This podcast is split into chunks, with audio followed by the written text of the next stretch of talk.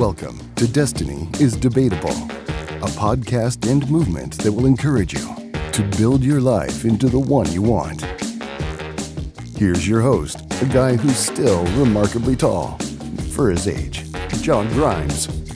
Hey, hey, and howdy, howdy. Welcome back. Thanks for tuning in, subscribing, and supporting the podcast experience. Our guest for this episode is the most unlikely millionaire. Jonathan Beskin is his name, and The Least Likely Millionaire is the title of his book, and it chronicles some pretty bizarre and amazing tales of childhood and some craziness that he was able to work through earlier in life and really turn around and um, become quite successful in the business world and change the direction for his family moving forward. Hey, Jonathan, thanks for stopping by. Thanks for inviting me. Excited to be here. All right. The least likely millionaire you are, according to your book, anyway. Yeah, well, uh, I definitely am, um, in my opinion. And uh, the book uh, goes into that uh, in detail. But I think there's quite a few other least likely budding millionaires out there as well. Well, maybe we can learn a little bit about that and learn about you. Um, I'm myself in the process of reading the book. I haven't gotten all the way through just yet, but it is definitely interesting. And I'll note that we'll have it linked in the show notes below to check it out. But Jonathan, before we get into that, I am uh, contractually obligated by my listeners to ask you some wacky get to know you questions. So, do you think you can hang in there for some wacky get to know you questions? I'll do my best. Depends on how wacky. okay, we'll see. What's your favorite band or type of music? Uh, that's a really good question that I like. I would say my favorite uh, music genre in generally is 80s. Uh, I I like that. I really like all music. I have a boat uh, that I listen to a lot of country. I've been into that, but 80s in general. And I grew up in the 90s, and my favorite band has and always will be Nirvana. Okay, right on. Yeah, so we're kind of similar there as far as probably age, I would guess, as far as the uh, music thing goes. But what about what is it about the '80s? Is it do you like Rick Astley, like that kind of '80s, or is it Def Leppard, or Motley Crue, or um, maybe Michael Jackson? I think I just really like a uh, a feeling that I get uh, from the '80s. So I like kind of the nostalgia, maybe. Uh, maybe, maybe the mellowness. Maybe maybe this is more of like an '80s pop uh, vibe as opposed to like an '80s rock, uh, where it's uh, kind of soft and uh, you know, I'm not, uh, for lack of a better word, like neo and and and like just kind of in the the instrumentals that came out of that period, and and it would be hard. I mean, I'm not even sure I would know who Rick Astley was but if I heard his songs that are most popular from the 80s, I would definitely know those. So it's really just a, a feeling I get uh, that, that makes me feel good when I listen to that genre of music. Well, you're an author, and we, uh, I, I, I guess that that makes you a reader. Maybe it does, maybe it doesn't. But do you have a favorite book or author or type of book you like to read? Yeah, uh, I, I, I wouldn't really classify myself as a voracious reader. I definitely have been through periods of my life, and particularly before I started my company, which is one of the main themes in the book, I read uh, quite a bit more than I do now. Now I'm more of a consumer of podcasts. Uh, but really, for books and podcasts and all that, it, it, it's a lot of nonfiction. So um, I'm looking to see what I can gain. So self help, uh, biography, um, one of my uh, books that I found most interesting is called The Wisdom of Psychopaths. And um, it really talks about a lot of parallels between uh, uber successful professions like uh, serial entrepreneurs, uh, brain surgeons, uh, and um, sharing similar personality traits to psychopathic killers and, and really yikes. uh, wow. crazy people. And um, so uh, yeah, I like interesting stuff like that, but uh, primarily nonfiction. So there, there's a link between uh, a psychopath and an entrepreneur. Is that what I heard you say?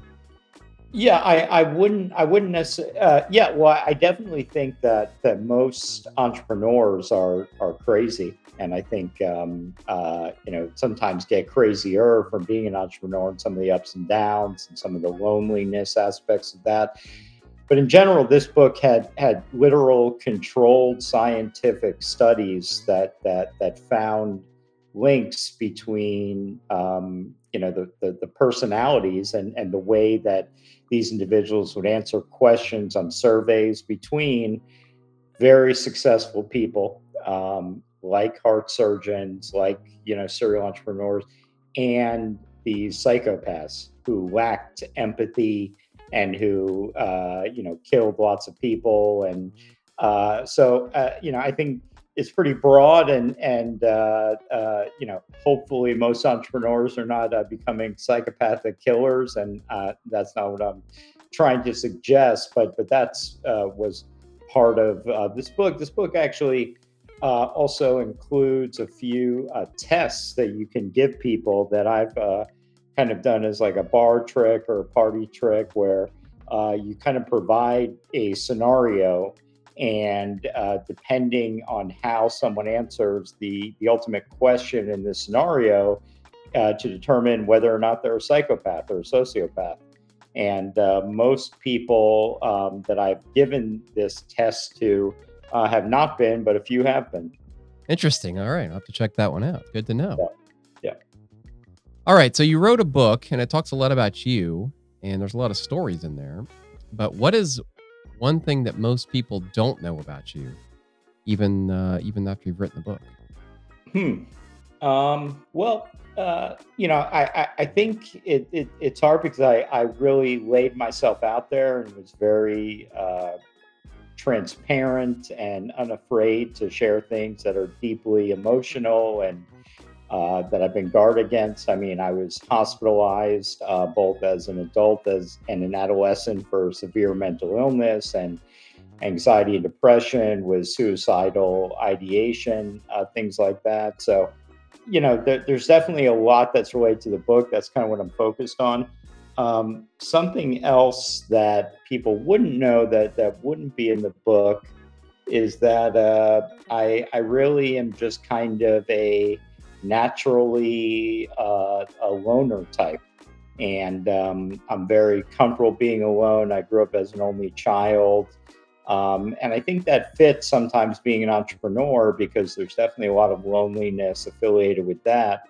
But um, I can function with that. Uh, my my uh, often my most favored companion uh, that I spend a lot of my life with is my dog, uh, who's a four and a half year old uh, Victorian bulldog named Maggie.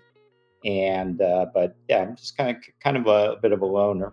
Okay, well that may actually be the that, that may spoil the next question. My next question is if you could have an imaginary best friend from anybody in in history, who would it be, and what kind of hijinks would you get into? Yeah, uh, you ask a great great, thoughtful questions here that I, I feel ill-equipped to to prepare for. Since I wish I was given these questions in advance. That's part of the plan. Yeah. No time to uh, put put more thought into. Yeah, I I would say that um, I I have a chip on my shoulder towards people that um, kind of the way I grew up. I grew up in a way where I was just always doubted against. There, there are people that that I grew up in a very kind of wealthy uh, community, and I was not wealthy, and I feel like a, a, lot of judgment and everything came from that. I'm trying to think of, of someone who would be a role model or or, or someone I uh, look up to, but um, you know, I'm I'm very fascinated by people like Gary uh, Vaynerchuk and uh, not to sound cliche from like another um, entrepreneur, but uh, I think a very humbly wealthy, intelligent individual that that's able to uh, effectively, consistently predict uh, where the next trends are happening in the world. Because, uh, for example, uh, with my business. Uh, my business has gone through a life cycle that has been pretty tumultuous with really um, incredible highs, not so much low lows yet, uh, but there could be. But uh, it, it's really, you know, to be able to, you know, I think a lot of businesses have a life cycle and a certain time when they're going to be very popular. And I think it's it takes an incredibly insightful, uh, very knowledgeable person to be able to consistently predict uh, where the next things were. So I'd like to spend some time with Gary Vaynerchuk, uh, picking his brain about where, where the where the next uh, big opportunities are. Okay, and finally, if you could give your 19 year old self some advice, what would you tell yourself? Another excellent question. I would tell myself to um, not be so stressed and to uh, you know take the the you know take life as it comes and and be a little bit more uh, relaxed and and living in the moment uh, than than than you know than I've been able to at times. So just uh, to I think that uh, w- creates more of a rewarding and uh, relaxed lifestyle. Yeah, maybe laugh a little bit. Exactly. Yep. That's all the hard hitting questions I got for you. That was a little bit wacky. Just kidding. It wasn't that. Should be smooth sailing from here. So let's talk about the book, The Least Likely Millionaire. Now, this podcast is called Destiny is Debatable. Uh, don't wait to build your life into the one you want. And I kind of feel like your your book hits that exactly. It seems to me like through the pages of this book, that's kind of what you were doing for the most part, whether you knew it or not, was building your life into the one you want. And it took a lot of time to get to that. And maybe you're not there yet exactly at this moment. But tell us about the book and kind of what the, I don't know, the origin. Why, why did you write the book? I guess let's start with that. Yeah, yeah. Uh, glad to get into all of that. Uh, I think I wrote the book because I've actually, um, uh, embarrassingly enough, for my 15 year old son, uh, I've gone viral on TikTok a number of times. So, um, one thing that I've learned through building this business is that I, uh, you know, have an eye for creative. And uh, what really scaled the company was uh, myself uh, figuring out how to run social media advertising. Um, in house, myself with no background or experience in these platforms, figuring out what type of content uh, would resonate with what we're trying to sell and just uh, you know kind of establishing more of a knowledge base and foundation in social media so uh, i started to you know tiktok when i started my company's instagram was really you know the, the critical if you're you know kind of cultivating a direct to consumer brand that's where you really need to be uh, now it's really TikTok. And a couple years ago, even before TikTok was as popular as it was now, I used some kind of uh, uh, sounds and trends that were native to TikTok platform to, uh, you know, do some things about my story. So in a similar flow to how the book goes, that all these people counted me out, uh, told me I was never going to achieve anything in my life uh, told me all the reasons why my ideas uh, didn't make sense, including people in my family, like my father and others. And I kind of shared that in like a minute long uh, TikTok video. And a few of them went viral, got millions of views. It created a scenario where lots of uh, individuals were DMing me looking for more advice, looking for coaching and it, it got me thinking that uh, I, I, have some unique uh, elements to my story. Uh, I think a lot of what's in my story can help other people realize that they're just as capable. There's nothing really that intelligent or unique about me. A lot of it had to do with hard work and sacrifice and kind of figuring things out and define conventional wisdom. Uh, but I think other people can benefit from it Plus, I was looking for other ways to kind of, uh, you know, create revenue streams and and hopefully create somewhat of a brand uh, that I can monetize in addition to these e-commerce businesses that I have. Now, is it from your son's perspective at 15? Is it cool for dad to be viral on TikTok or not cool? How does that work? Uh, incredibly uncool, incredibly embarrassing, and it couldn't, it could not be. I mean, literal devastation uh, that I even have a TikTok. It should be deleted.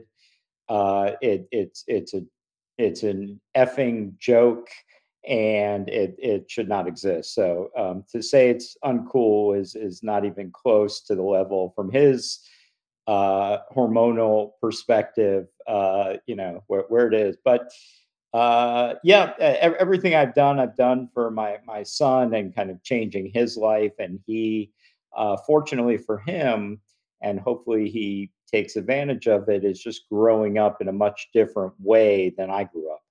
And I talk about that in the book. And uh, but uh, uh, yeah, he he he he's not a fan and is uh, would be mortified if he knew I was even talking about on a podcast or if he knew anyone that uh, became a consumer of my TikTok.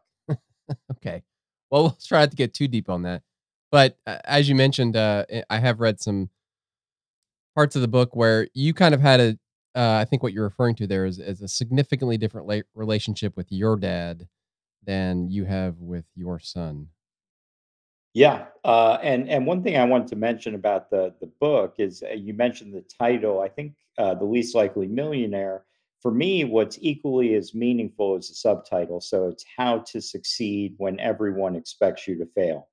And one of the main individuals that told me I wasn't going to achieve anything, that did uh, incredibly toxic things throughout my life to me and my mom, was my dad.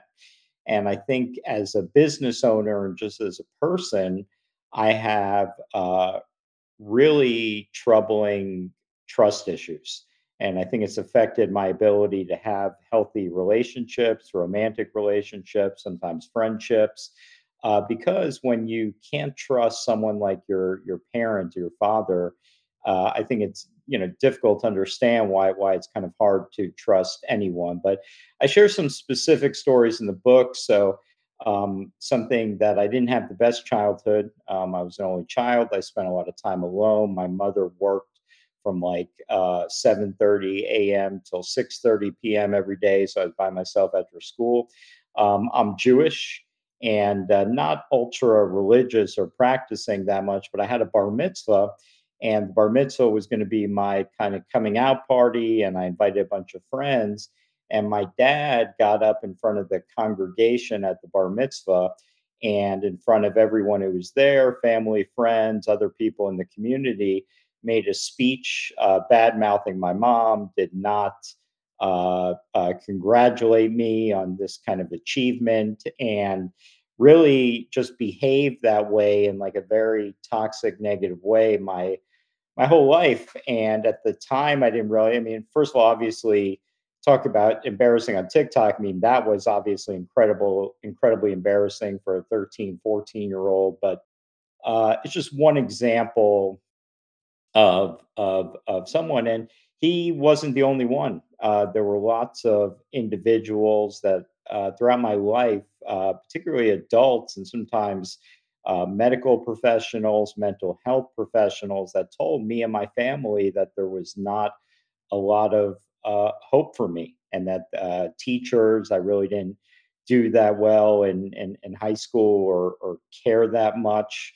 And, um, you know, fortunately, I was over able to overcome everything. I feel strongly, though, that if I did not go through the adversity I went through, uh, I would not have achieved what I've achieved because it kind of um, you know hardened me and formed me into to what I've become. Yeah, that's pretty crazy. I can't relate to that at all as far as your your dad and the relationship there. That's just um it's lousy. What was kind of the mindset shift there or I guess just even your mindset coming through that and then becoming an adult yourself? That what where where did you find inspiration to pull you through those things?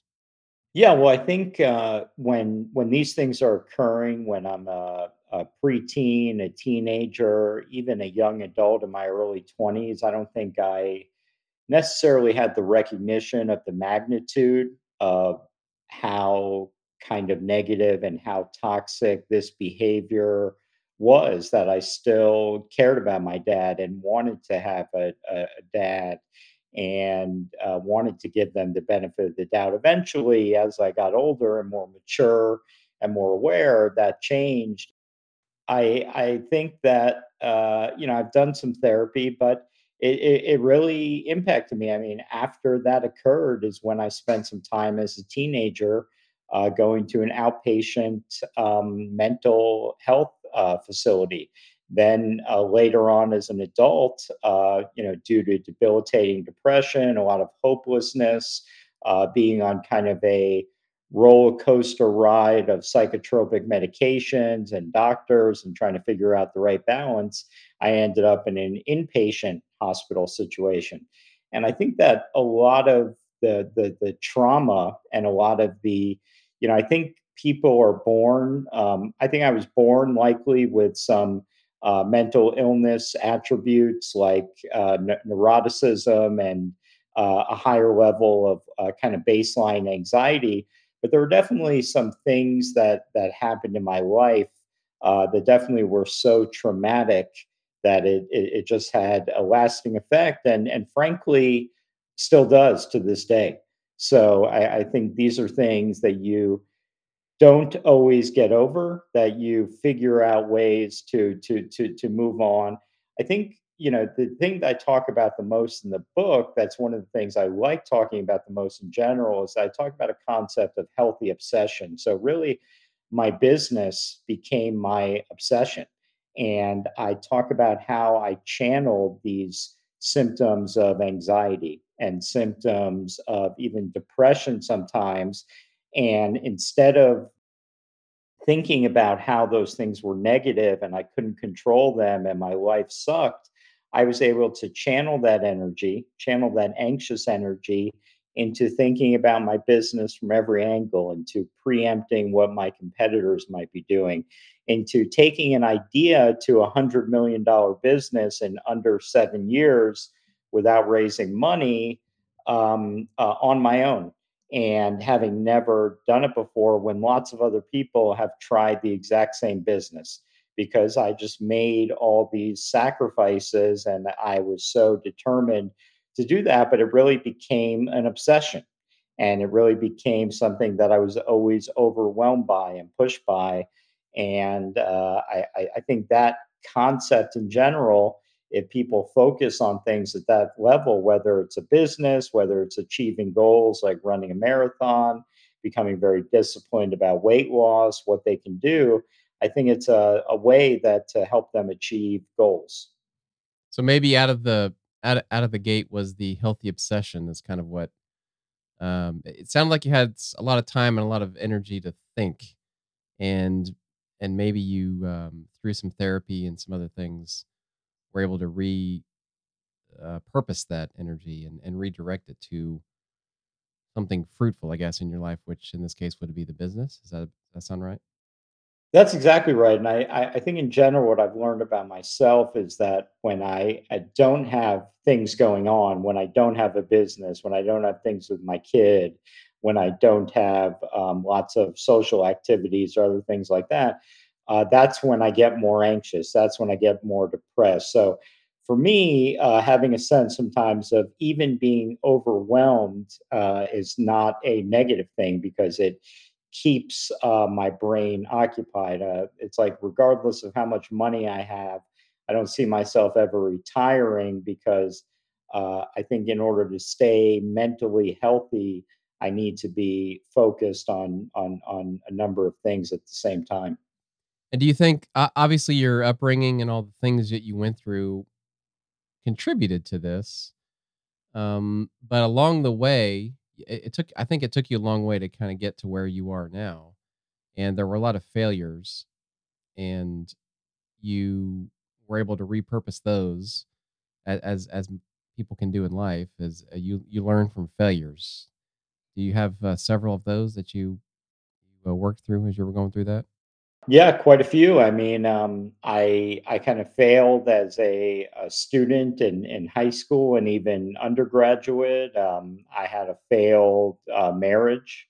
Um, I didn't really have a lot of other business failures prior to starting this business, but I didn't really have a career uh, that I was happy with or that I thought was um, up to my potential or that I ever enjoyed or that I wasn't resentful for. So I think that uh, I, I again, I mean, I think the journey kind of led to the ultimate uh, destination. But yeah, I've I've I've been through some uh, traumatic uh, stuff. I, I the book starts off with me getting uh, my ass kicked in front of like my whole high school because I ran my mouth off and um, you know acted out because I thought I was uh, hot stuff as a as a teenager. So uh, definitely been through uh, a lot of adversity and definitely have, uh, and I still am using the the, the learnings uh, from that to to hopefully uh, be better in the future and hopefully have more success than failures because I know there still will be failures along the way. Okay, and you talked about your dad being a kind of a naysayer, I think, in your life, which is you know just incredible. But there were other naysayers too and I, I I can't really tell from from what I've read if you're if you're trying to prove the naysayers wrong, or you're trying to do the best you can for yourself, um, or maybe some sort of combination of that or something different. But what is it that motivates you now? Yeah, I, I think it's a pretty insightful question. I think that uh, it, it, it's really a combination of both, uh, but it really started more towards the uh, the former, where I was just trying to prove uh, people wrong. And a lot of the people that I was trying to prove wrong are so meaningless to my life at this point, but it the the scars are kind of so deep and it's a lot of people from high school it's a lot of people that uh, treated me like shit made fun of me for like i said it, it was kind of difficult being not so wealthy in a very uh, wealthy kind of community. And there was a lot of uh, kind of torment and name calling and and meanness uh, directed towards me when I was a teenager. And I think there were some uh, specific people uh, as I actually had the idea for my business, which it, it is a little bit weird, and for when some people first hear it, that uh, my company that became like a top 200 Inc. 5000 company and did 80 million in the first five years is called Singles Swag. And it's the first and largest monthly subscription service, so subscription box for single women. And, uh, you know, a lot of people said, what the hell does this uh, straight divorced dad in his 30s know about single women? Why are you starting this company? Who the hell are you? How are you going to? You've never had a company before you know nothing, you know nothing about e-commerce. So uh, there was a lot of that. Those are those are the people that I'm excited to prove wrong, and those are the people I think if you're starting an idea like that, uh, there's going to be a lot of inherent uh, doubt and uh, a lot of driven often by other people's insecurities and people thinking that you know they couldn't do it. How could you do it? How could you? you know just start a company from nothing when uh, everyone you know is just kind of work more of a corporate career uh, but yeah i uh, I, I, kind of uh, lost where i was going a, a bit with that but uh, you know towards your question but i think um, a couple things there um, i do want to know what you know about single women and what they like because that's that's certainly interesting but kind of as a, a tangent to the answer you just gave there what is what are what are you doing differently today, knowing what you know about how how your interaction with your dad was uh, with your son? What what looks different? How, how are you going to make your your son's future better than than what you were accustomed to? Yeah, well, everything I do is for my son, and um, I talk about my uh, my dog uh, being my companion. Uh, but every real decision I make, uh, and I've really, since he was young, uh, have have really tried to give him so many more things that I didn't have access to when I was growing up, like going on uh, ski vacations or nice vacations. I mean, he's growing up uh, with our boat and learning how to drive a boat and fishing and access to being able to go to more expensive camps or uh, private lessons in sports and and and all that, but not just the the kind of um, economic things, but really being there as a parent. Uh, unfortunately, um, it is a, a, similar situation because uh, his mom and I are not married, kind of like my parents were married. the big distinction is that we have a very healthy uh, kind of co-parenting relationship, and uh, without, uh, from my view, animosity. Um, I've gone out of my way to keep that relationship intact and to um, uh, really just um, you know for my son's benefit uh, because I am still aware of the impact that this still has to me to this day of that toxic dynamic between my mother and my father, uh, primarily driven by my father. But I really don't want my son to become an adult and have to deal with the same, um, uh, you know, turmoil or, or the same thought process that that I did, or have the same trust issues, or or or any of that. Uh, I'm not perfect. I definitely have my uh, anxious moments, and uh, when you have a teenager, uh, things can get uh, uh, not always the the easiest. I feel like parenting is never easy. It just changes. I mean. Um, it sounds like the difference with your kids is that my kid is at an age where he's just very independent and doesn't need to be around me or uh, really even want to be around me that much. He wants to spend time with his friends and girls and things of that nature. But uh, yeah, I, I, think that was a very long winded way of saying I've gone out of my way to kind of reverse uh, that cycle of uh, being that type of parent to be the complete opposite type of parent for my son. Yeah, I believe that. What do you know about single women and what they want? How did you discover that you know that? Or when did that become apparent to you? Uh, I definitely do not know that, and I definitely, um, uh, but you know, I, I think this is one of the things I talk about in the in the book is that uh, I did not need to be an expert in that. Uh, a lot of you know, just because I have a company for single women and that's marketed towards single women, doesn't mean that I need to be uh, an expert in that. When I was starting this company, it was at a time when uh, more subscription boxes were becoming hot. It was in a digital advertising environment that was uh, very strong for the advertisers. Uh, so, kind of us. Uh, relative to the environment we're in now, which is uh, not as favorable for the advertisers, but uh, I did some basic research. So one of the first things I did was I literally Googled what gifts would single women like. And I used uh, a few uh, free uh, online gift lists that I found uh, to kind of cultivate or curate the first couple of boxes that we have. Uh, now I've learned a lot more about the women's lifestyle uh, product space uh, as the business has matured. I mean, there was a time we were shipping out over 50,000 of these boxes a month all over the world and producing a lot of our own product in addition to working with some third party established brands. And I've learned um, a lot about what women uh, like. Uh, I would say that I definitely know about women's consumer products, uh, but knowing about single women, uh, from a romantic perspective or knowing about that. I definitely don't claim to do that.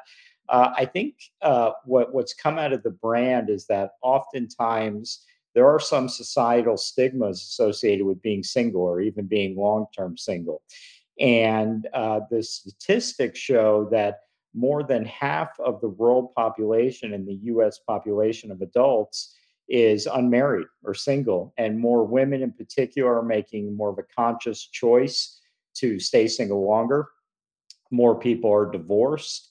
Uh, so it really is a large part of the segment. And some people, uh, some women, uh, subscribe to our service or bought product from us uh, because there was something for them and because that this was a brand uh, focused on them. Uh, at the same time, none of the products in the boxes have anything to do with being single. So we've also gotten subscribers who don't uh, classify themselves as being single, whatever their status is, but just enjoy uh, loving themselves with a monthly box. Uh, so it's an interesting dynamic, but uh, I definitely wouldn't describe myself as being an expert in any way on single women or women in general. Are women easier to market to than men in that regard, as far as stuff that they would want?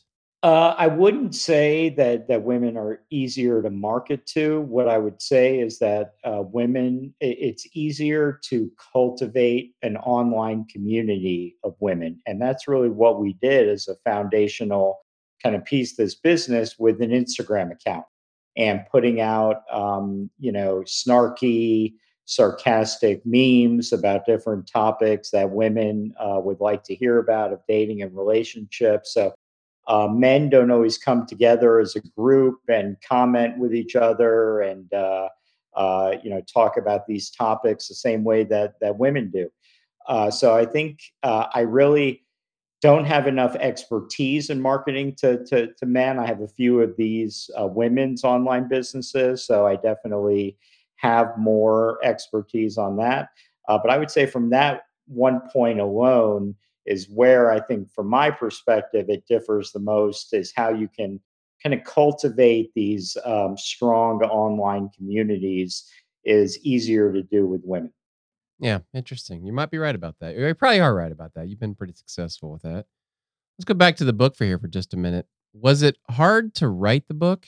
Like like literally just sitting down and writing it? Did you did you find that difficult or was it a cathartic process to to write some of it?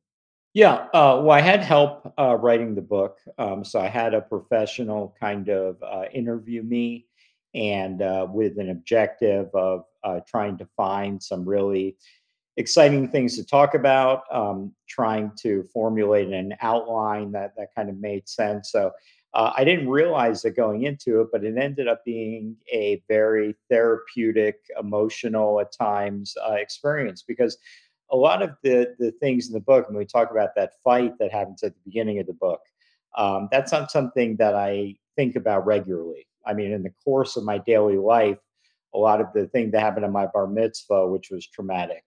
Uh, these aren't things that I'm actively thinking about because I am focused on other things, but I also feel like I've uh, put them at a place in my brain that that's deliberately like hidden away. Like it's not something that I, I I want to be thinking about because it's not really that happy a thought. So I think for me it was definitely uh, emotional and um, uh, therapeutic and uh, difficult. I mean, it took uh, to write, edit the book, publish the book, go through the whole process around two years. And people have said to me that when's your next book coming out? Uh, that's a total TBD at this point because it, it really was an exhausting, um, uh, in some ways, uh, expensive process uh, to put everything together. So it's not something that I have immediate plans to to do again. Uh, but I am very happy uh, I did it. Uh, the book is a Wall Street Journal bestseller. It's won some um, independent uh, book awards. It's been in some of the top categories on Amazon. Uh, so it's doing uh, relatively well. Uh, but um, yeah, it, it was definitely a, a new process I had not experienced. It's sort of a uh, memoir style book from what I can tell and it it does definitely go into some business type things. Are there some actionable you don't have to give the whole book away here, of course, but are there some actionable items that people can uh, use in, in their daily life to to get a hold of their lives or maybe spark their entrepreneurial spirit? Uh, yeah, well, I think I would actually describe the book to someone uh, similar, starting that that it is a memoir, uh, but it does include uh, quite a bit of actionable insight and uh, direct advice on how people can uh, start a company, um, use things like healthy obsessions to achieve other goals, and at the end of each chapter, there's a three-part section uh, where people can uh, learn, reflect, and act uh, are some actual activities that people can do.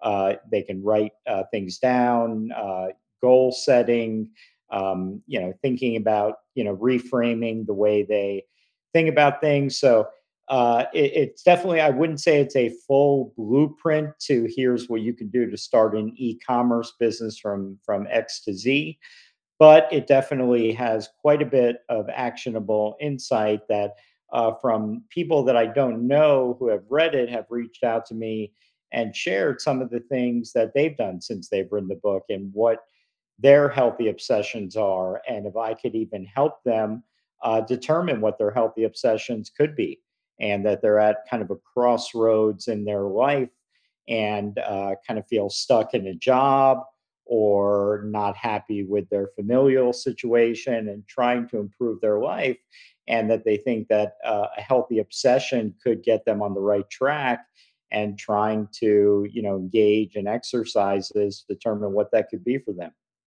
Okay well that's some that's some great feedback from um, people you know and sounds like people you don't even know that um, validates the uh, the story and it is tremendous. It's kind of an underdog story and you know that's a great story always uh, as well so uh, jonathanbeskin.com is where we can find you uh, i think and we'll, we'll link to that down in the show notes but are there other places where's the best place to find the book jonathan yeah, uh, so the book is sold uh, online pretty much anywhere where books are sold on Amazon, on BarnesandNoble.com, Books a Million. Uh, you can also get a link to it on the website that you mentioned, jonathanbeskin.com. Uh, I also like to connect with people on Instagram. Uh, it's at jbeskin on Instagram, but uh, I definitely love connecting with listeners. I love connecting with people who read the book. So there is a section to contact me. Um, I do some uh, consulting, other projects. So um, uh, yeah, I, would be excited for as many people as possible to read the book and or uh, reach out to me. Tremendous, Jonathan. Well, I may be one of them. I'm, uh, as my listeners know, I'm in the process of writing too, and I'm kind of on a similar track to what you were on as far as how long it takes. But it's uh, it's a great process, and uh, I may have some questions for you. So we will follow up on that. Thanks for stopping by, Jonathan. Yeah, well, happy to help with the book, and uh, thanks for having me on. I enjoyed it. Thanks so much for spending your time with the Destiny is Debatable podcast. Please rate and write a review wherever you subscribe. It really does help us grow and reach new people. For more information, visit johnbgrimes.com. Destiny is Debatable is a Cemblem production.